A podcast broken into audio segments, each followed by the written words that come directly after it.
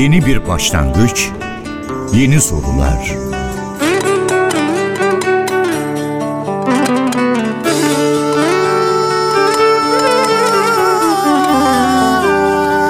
Yeni bir yolculuk, sıra dışı keşifler.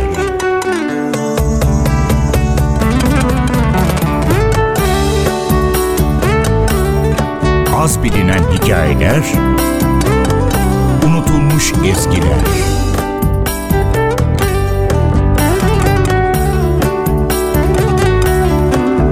Kadim sesler, uzak coğrafyalar.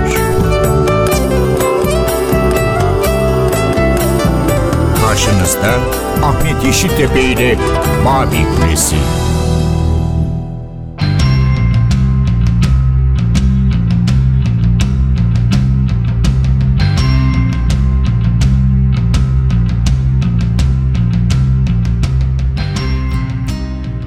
Kara kış geldi dayandı kapımıza. Öyle soğuk günler, öyle beklenmedik kar fırtınası ki şaşkınlık ve çaresizlik el ele verdi. Kimileri için ızdırap, bazıları için eğlence. Ama sadece günlük hayatımızı değil küresel güç mücadelesini bile etkileyecek şekilde bu kadarı da olmaz artık dedirtecek bir zamanlamayla çaldı kapımızı. Kuzey Avrupa'da toplanıp biriken dev bir soğuk hava kütlesi önce Orta ve Doğu Avrupa'ya sert bir tsunami dalgası gibi çarptı Ardından Balkanlara, oradan da Anadolu'ya ve Orta Doğu'ya sarktı. Fakat muhtemeldir ki en çok Rusya'nın Ukrayna üzerindeki hesaplarına uygun şekilde Avrupa'da yaşamsal öneme sahip bir gerçeği hatırlattı bizlere kara kışın ortasında ısınma imkanlarından mahrum kalmanın, enerji olmadan üretim yapmanın, hayatın pek çok alanında adeta hareketsiz kalmanın nedenli güç olduğunu hatırlatacak bir şekilde geldi bu soğuk hava kütlesi. Enerji vanalarını tek bir emriyle kapatabilecek bir ülkenin liderine, onun eline çok güçlü bir koz verdi.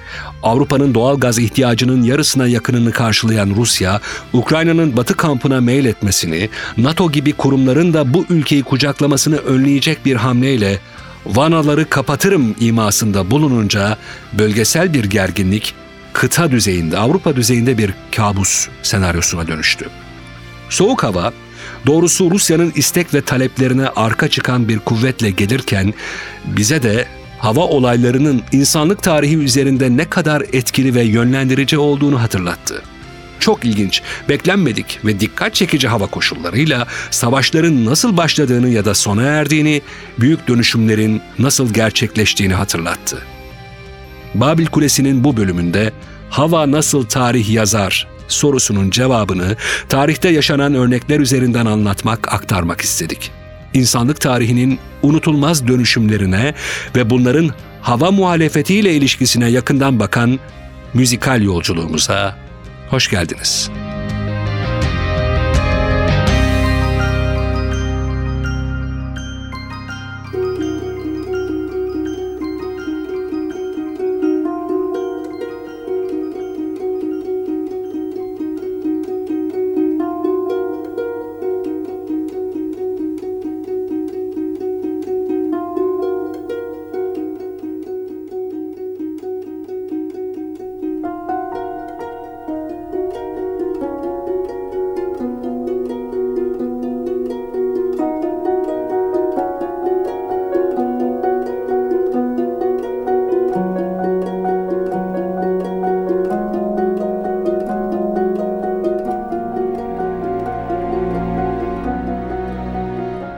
Alman araştırmacı, yazar ve tıp tarihçisi Ronald Gerstein'in hava şartları ve iklimin tarihsel sonuçlarını mercek altına aldığı çalışması Hava Nasıl Tarih Yazar, iklimin çok sayıda değişkene bağlı dinamik yapısını tarihsel kırılma anlarıyla örnekliyor.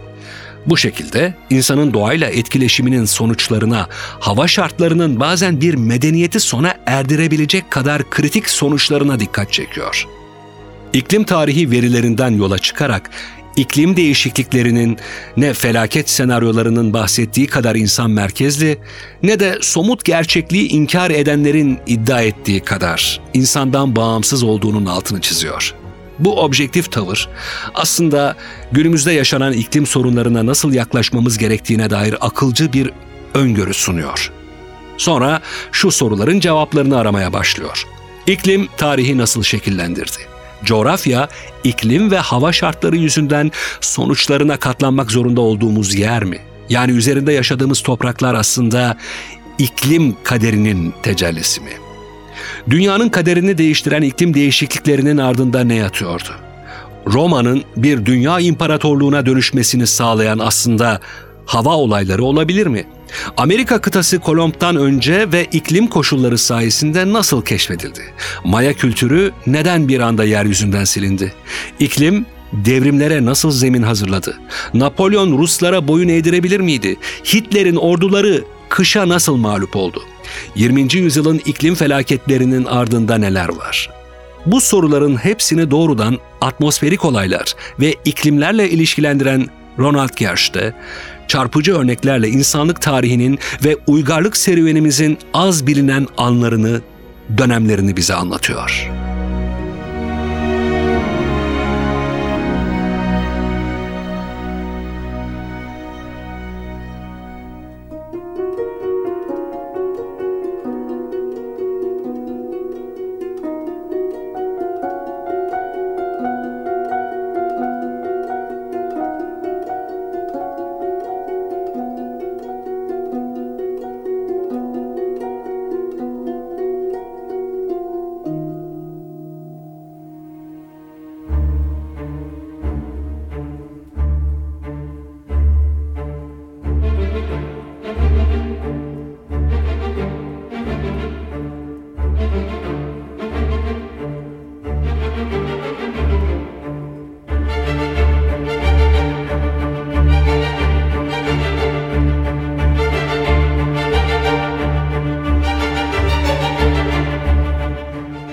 Roma İmparatorluğu önce 200'den itibaren tüm Akdeniz bölgesini, Balkanları ve Orta Doğu'yu egemenliği altına almıştı. Roma İmparatorluğu'nun bu dönemi aynı zamanda Roma ve onunla birlikte Avrupa'da 300 yıl boyunca sıra dışı hava koşullarının nadir yaşandığı, sıcaklıkların ve yağış oranlarının ortalama ve son derece verimli seviyelerde seyrettiği, istikrarlı bir iklimin hüküm sürdüğü bir dönem yani insanlık tarihinin ideal iklim dönemi olarak tanımlanıyor. Böylece Nil Vadisi'nde sorunsuz bir tahıl üretimi ve bu tahılın Roma'ya ulaşması bir şekilde devam edebilmiş, gerek halk gerekse de ordu hiçbir zaman yiyecek sıkıntısı çekmemişti. Elbette imparatorluğun güçlü olmasının tek nedeni ideal havalar değildi. Savaş gücü, dünyanın en gelişmiş hukuk sistemi, başka kültürlere açık olması ve benzeri nedenler de böyle bir sonuç yaratmıştı ama bu dönemde iklim bu dev imparatorluğa sorun çıkarmamıştı. Fakat bu dönem milattan sonra 300 yılında sona doğru yaklaşmaya başladı. Diğer yandan beceriksiz imparatorlar nedeniyle iç kavgalar çıktı, sınırlar giderek güvensizleşti ve o zamana kadar görülmemiş göçler yaşandı. Gotlar, Franklar, Almanlar ve Vandallar sınırlara doğru ilerlerken 5. yüzyılda büyük Hun saldırıları yaşandı. Ve bu halkların farklı bölgelere özellikle batıya göç etmesinin başlıca nedeni açıkça kötüye giden iklimdi. Durum şöyle özetlenebilir. İklimde fark edilir soğumalar yaklaşık milattan sonra 250 yılında görülmeye başlandı. Yağış miktarı azaldı. Verimli toprakların ve şaraplık üzüm bağlarının devri bir süre için sona erdi. 4. yüzyılın ilk yarısında kısa bir süreliğine yağış miktarı yine normale döndü ama Roma artık eski Roma değildi. Yağış taşkın rejimini bozduğu için Mısır'dan gelen tahıldan yoksun, iç ve dış karışıklıklarla harap olmuş Roma İmparatorluğu sonunda önce ikiye bölündü ardından da Batı Roma İmparatorluğu sona erdi. Siyasi bir güç olarak tarih sahnesinden çekilirken Avrupa'da yeni bir iklim dönemine girilmekteydi. Elbette bu durum bölgelere göre değişiklik gösterse de giderek soğuyan kuzey yarımkürede olumsuz hava koşulları 950 ila 1000 yılları arasına kadar devam etti.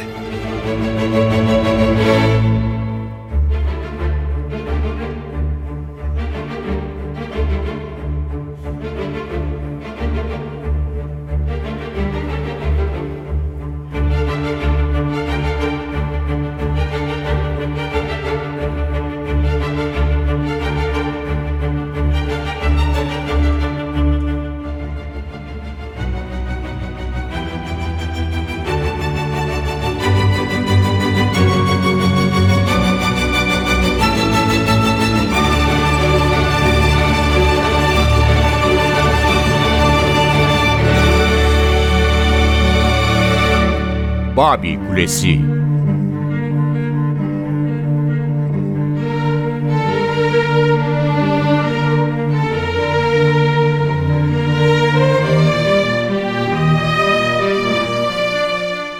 İklim değişiklikleri sadece antropojenik yani insan kaynaklı değil elbette.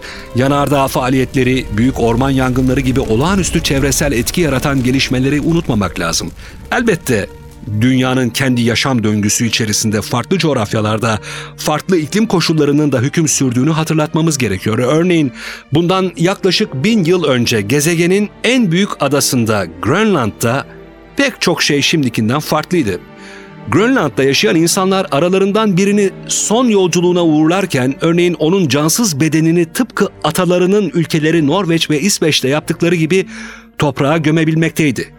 Fakat bugün Grönland toprakları öylesine donmuştur ki ölüyü toprağa gömmek imkansızdır. Elbette bunu güneydeki kıyı kesimleri için hele ki küresel ısınmadan etkilenen bu bölgeler için söylemek artık mümkün değil. Fakat eriyen buz kütleleri hariç tutulursa şimdiki Grönland bir önceki bin yıla, binli yıllara ve takip eden bir ya da iki yüzyıla kıyasla çok daha soğuk ve yaşanması artık çok daha zor bir yerdir. Yaklaşık bin yıl önce Grönland'a ve çok daha belirgin ve kalıcı bir biçimde İzlanda'ya yerleşilmesi, iklim özelliklerinin beşeri kültürleri nasıl etkilediğine dair güzel bir örnektir. Kuzey ve Orta Avrupa'nın büyük bir kısmı 10. yüzyıldan 13. yüzyıla belki de 14. yüzyılın başlarına kadar ortalamanın üzerinde ılıman ve sıcak bir iklimin tadını çıkarmıştır. Burada tadını çıkarmak ifadesi oldukça yerinde çünkü bugün Orta Çağ sıcak dönemi olarak tanımlanan iklim evresinin etkileri pek çok Avrupalı birey ve toplum için son derece olumluydu. Bereketsiz hasat ve kıtlık azalırken nüfus hatırı sayılır ölçüde artmıştı. Birçok insan için varoluş sadece bir hayatta kalma mücadelesi olmaktan çıkmış, insanlar enerjilerini farklı girişimlerde bulunmaya, örneğin inşaat işlerine yönlendirmeye başlamıştı. Hatırlatalım ki yüksek orta çağla birlikte yepyeni bir mimari anlayış da ortaya çıktı ve bize bugün bile bir şehirle ya da kültürle özdeşleştirilebilecek su kemerleri, kanalları, kaleler ve ibadet mekanları gibi kamusal yapıları miras bıraktı. Bugünün yaygın ekolojik yaklaşımları açısından pek hoş karşılanacak bir girişim olmasa da yeni tarım arazileri ve yerleşim alanları yaratmak için o dönemde ağaçlar kesildi ve ormanlar yok edildi. Yerleşim yerleri belirlenirken daha önce kimsenin ya da en azından yerleşimcilerin kendi etkin gruplarından herhangi birinin yaşamadığı alanlar tercih edildi. Örneğin Kutsal Roma Cermen İmparatorluğu'nun çevresinde bulunan nüfus nispeten yerleşim bakımından zayıf bölgelerden birine yüzyıllar sonra Prusya olarak anılacak bir bölgeye gönderildi. O zamana kadar Avrupalıların hiç bilmediği veya çok az bildiği İzlanda ya da Grönland gibi bölgelerde o dönemdeki makbul iklim koşulları sayesinde Vikinglerin kendi kültürlerini yaratmasına imkan tanıdı ve Kuzey Avrupa kültürü bu şekilde doğup gelişti. Vikinglerin hikayesini de bu iklim koşulları yazmaya başladı.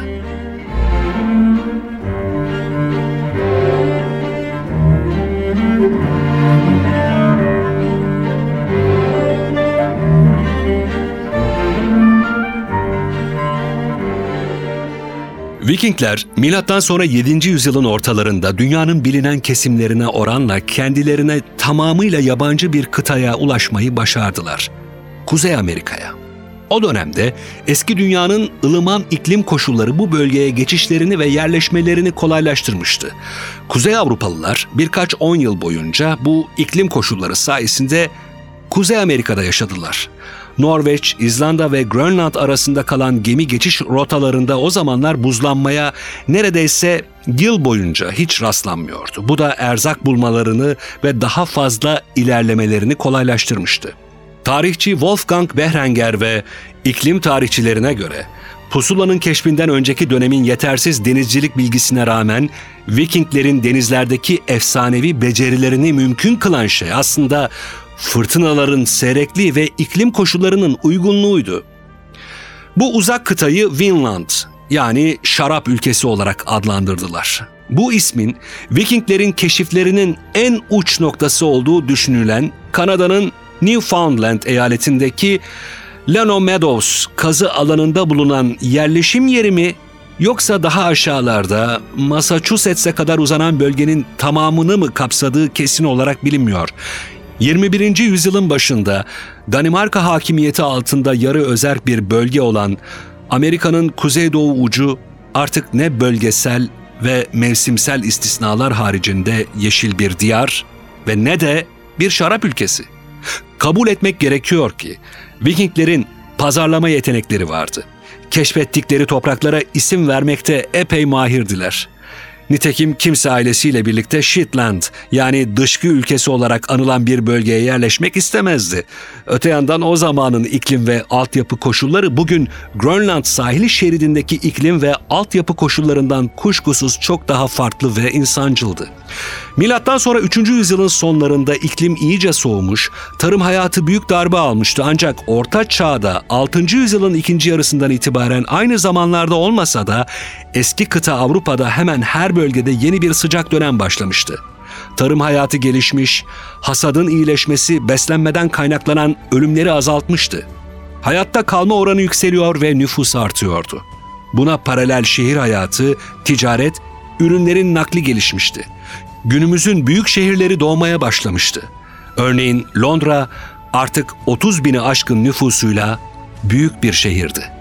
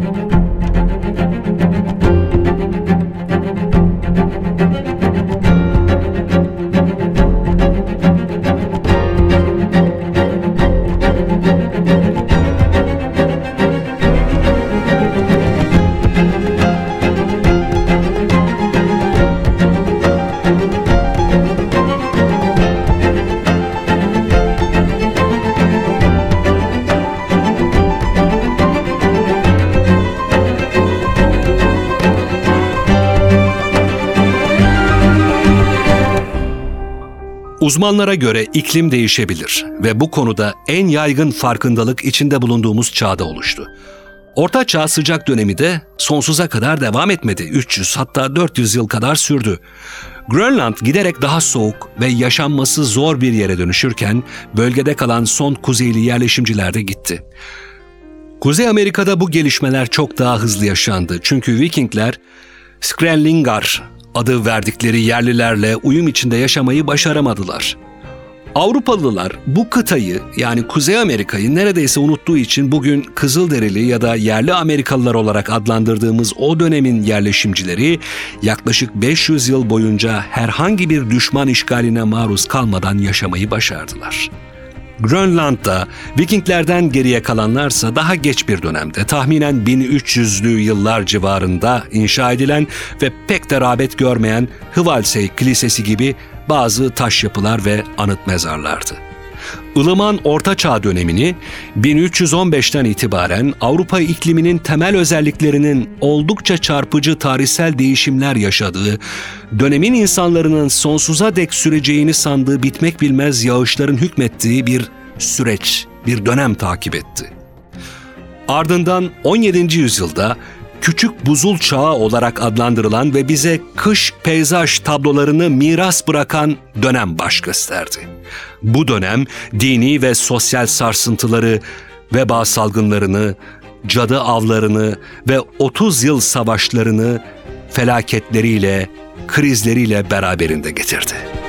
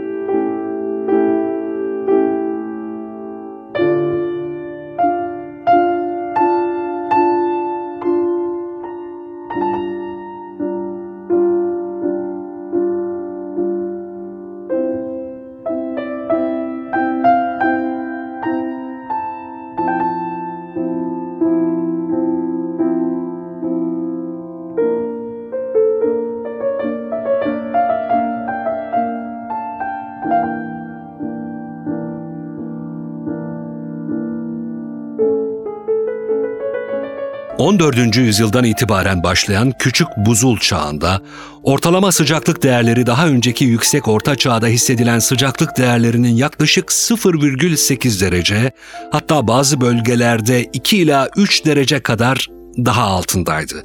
Bu soğumanın çeşitli nedenleri bulunmaktaydı. Birisi güneşte yaşananlar. Bilim insanları güneş lekelerinin azalmasıyla ısının düştüğünü ifade ediyorlar. Aktarımlara göre bu çağın en soğuk dönemlerinde güneş lekelerinin sayısı çok azaldı hatta bazen hiç görülmedi. İkinci bir neden volkanik patlamalar. Bu patlamalarla atmosfere yayılan tanecikler yeryüzüne ulaşan güneş ışınının miktarını azalttı. Yapılan araştırmalara göre sıcaklık ortalamalarının çok daha düşük olduğu serin yaz mevsimlerinden oluşan 8 zaman diliminde 8 ayrı yanardağ patlaması yaşanmış. Ve son bir neden olarak 1347-1350 yıllarındaki kara ölüm veba salgını ardından büyük ormanlık arazilerin genişlemesi sonucu atmosferdeki karbondioksit sera gazının dengesinin bozulması gösterilebilir. Bu dönemde hava durumundaki değişiklikler sonucu sık sık sel, kuraklık ve kıtlık gibi afetler yaşanmış ve bunlar pek çok kez savaşlara neden olmuş. İklimsel felaketler ve kötü hasatlar nedeniyle yetersiz beslenen nüfus, şehirleşmenin giderek arttığı bir dönemde bilhassa 17. yüzyılda başta veba olmak üzere salgın hastalıkların yeniden ortaya çıkışına uygun bir zemin oluşturmuş. Ve 1900'lü yılların ortalarında Avrupa'yı kasıp kavuran veba bir kez daha kitlesel ölümlere yol açmış. Dönemin bir başka hastalığı olan çiçek hastalığı da en az veba kadar yıkıcı olmuş. Tüm bunların üzerine bir de savaşların ardı arkasının kesilmediği bu dönem, insanların büyük yıkımlar yaşadığı bir dönem olarak tarihteki yerini almış. Elbette iklim tek başına yaşanan tüm bu felaketlerin nedeni değil ama bu felaketleri pekiştirmiş.''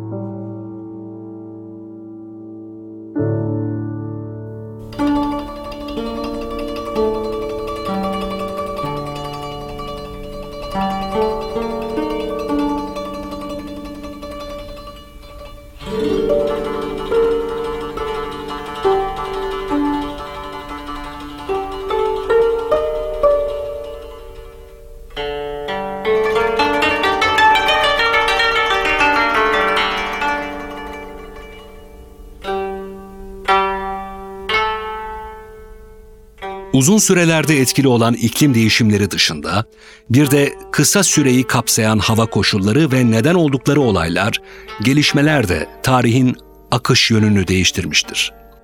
Antropojenik yani insandan kaynaklı değişimleri değil, anlık şaşırtan atmosferik olayları bir bakıma fenomenleri de hatırlatmak gerekir.'' Bu konuda en çarpıcı aktarım 1274 ve 1281 yıllarında Japonya'da yaşanmış olan iki tesadüfi fırtına ve buna bağlı ortaya çıkan siyasi manzaradır. Özetlemek gerekirse Kubilay Han tarafından Japonya'ya yönelik başlatılan iki ayrı saldırı bu tarihlerde beklenmedik şekilde tayfunlar sayesinde savuşturulmuştur. Bu tayfunlara kamikaze Tanrıların rüzgarı adının verilmesi boşuna değildir. Yüzlerce yıl sonra İkinci Dünya Savaşı'nda Japonya tehdit altındayken askeri rejimin muktedirleri kamikaze efsanesini yeniden canlandırmıştır. Tanrısal rüzgarların ruhunu aldıklarını düşünen Japon pilotlar Amerikan donanmasına bağlı gemilere mühimmatları bittiği zaman intihar saldırıları düzenlemişlerdir. Bunlardan bir kısmı oldukça başarılı nokta vuruşlarıyla Amerikan gemilerini batırmayı başarmışlardır ancak Pasifik Savaşı sırasında Japonya'nın düşmanlarının çok sayıda kayıp vermesine sebep olan bu tür saldırılardan hiçbir zaman nihai sonuç elde edilememiştir. Neticede tanrıların rüzgarı Amerika Birleşik Devletleri'nin zafer kazanmasına engel olamamıştır. Ancak kamikaze adı ve ortaya koyduğu kültürel miras günümüzde hala Japonya'da ve dünyanın farklı coğrafyalarında yaşamaya devam ediyor. Kökeninde iki büyük atmosferik olayın yani iki tayfunun yattığı ve bunların Japonya'yı Moğol işgalinden koruduğu gerçeği ise günümüzde unutulmuş bir hikayedir.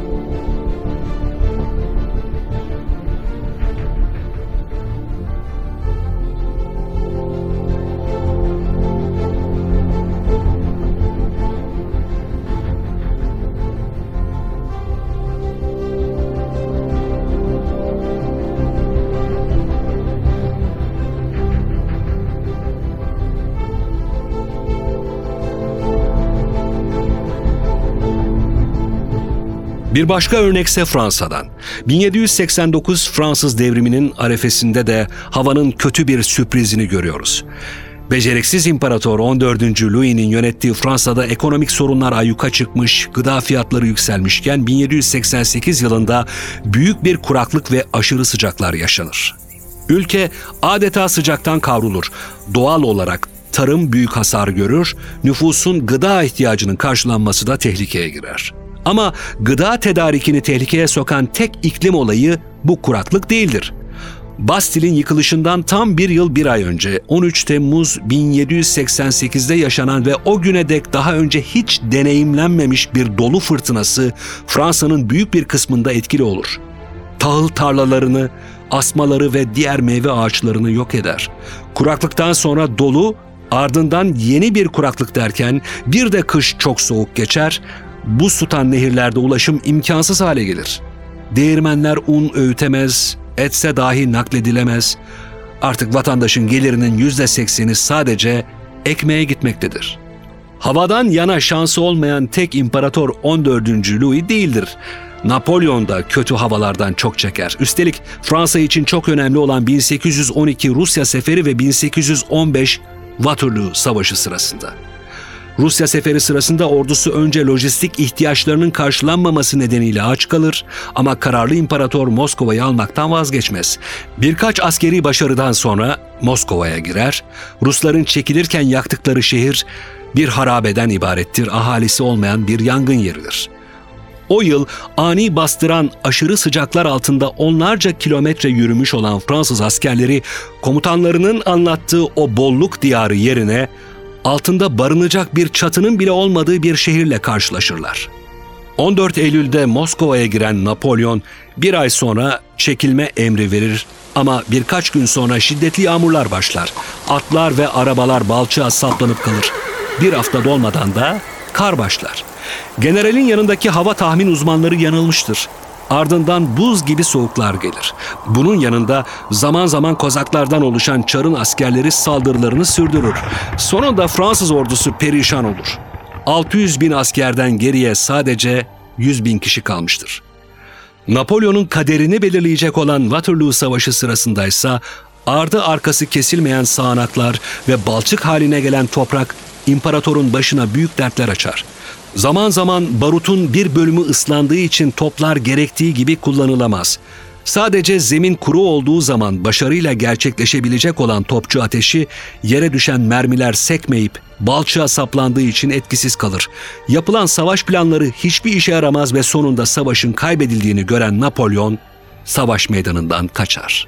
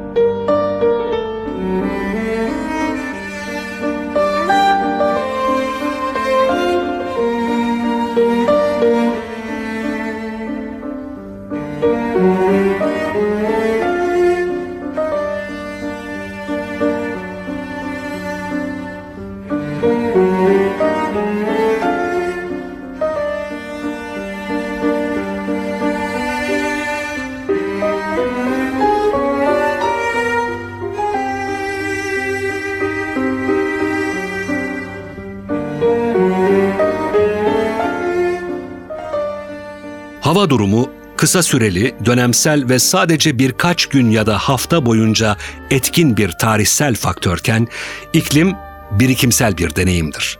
Bir yerin ya da bölgenin çok daha uzun süreli meteorolojik koşullarının tamamını kapsar. Orta çağda 300 ila 400 yıl kadar süren sıcak ara dönemi gibi.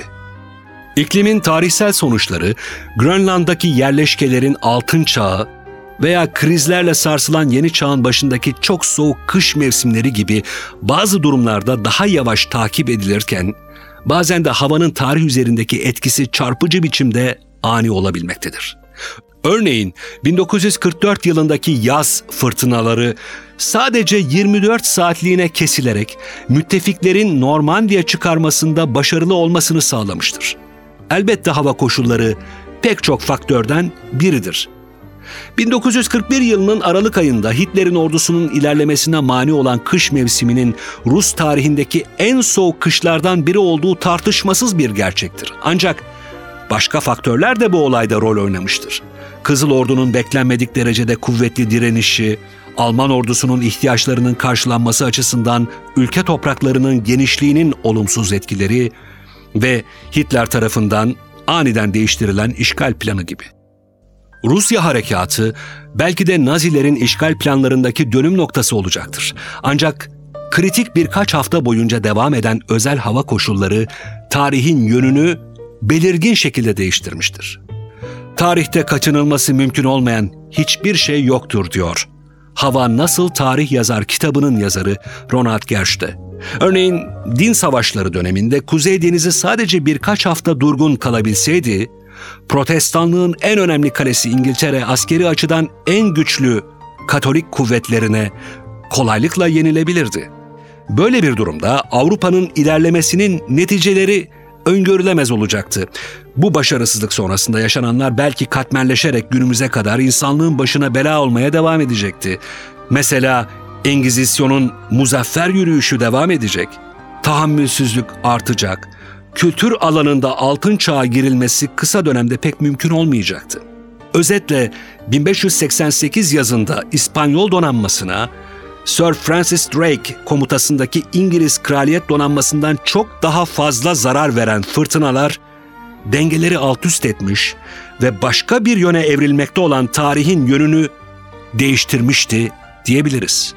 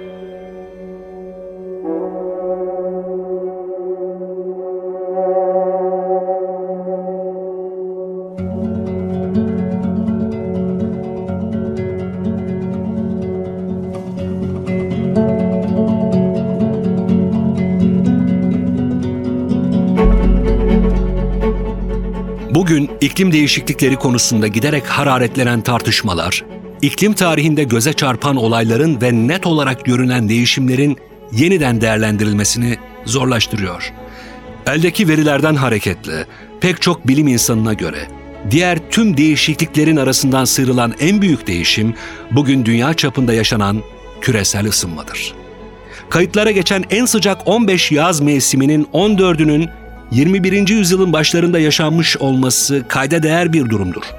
Uzmanların çoğu iklim değişikliklerinin nedenlerinin antropojenik yani insandan kaynaklı olduğunu ya da en azından olası ve doğal değişime etki eden diğer faktörlere ek olarak bir antropojenik faktörün de bulunduğunu düşünüyorlar. İşte bu çerçevede ortaya konulan genel kanaat şu yönde.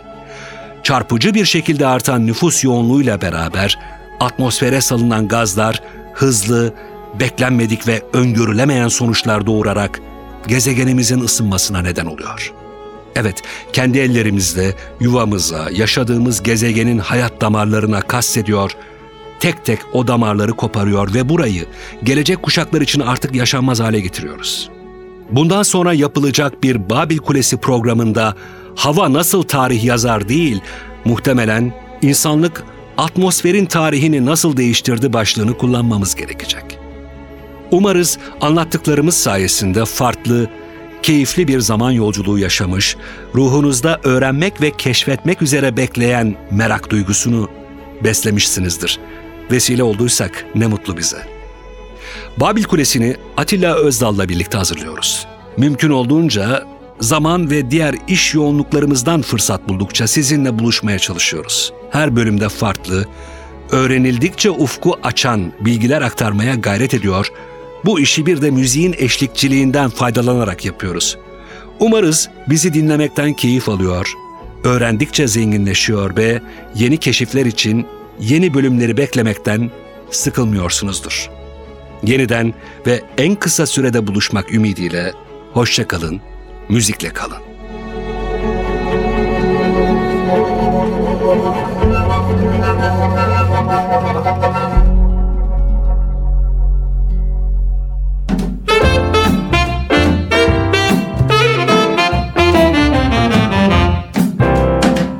...72 ülkeden uyumsuzluğun ritmi ve şarkısı... ...Babil Kulesi... ...rengarenk bir ses tayfı... ...Babil Kulesi... Ahmet Yeşiltepe ile NTV Radyo'da.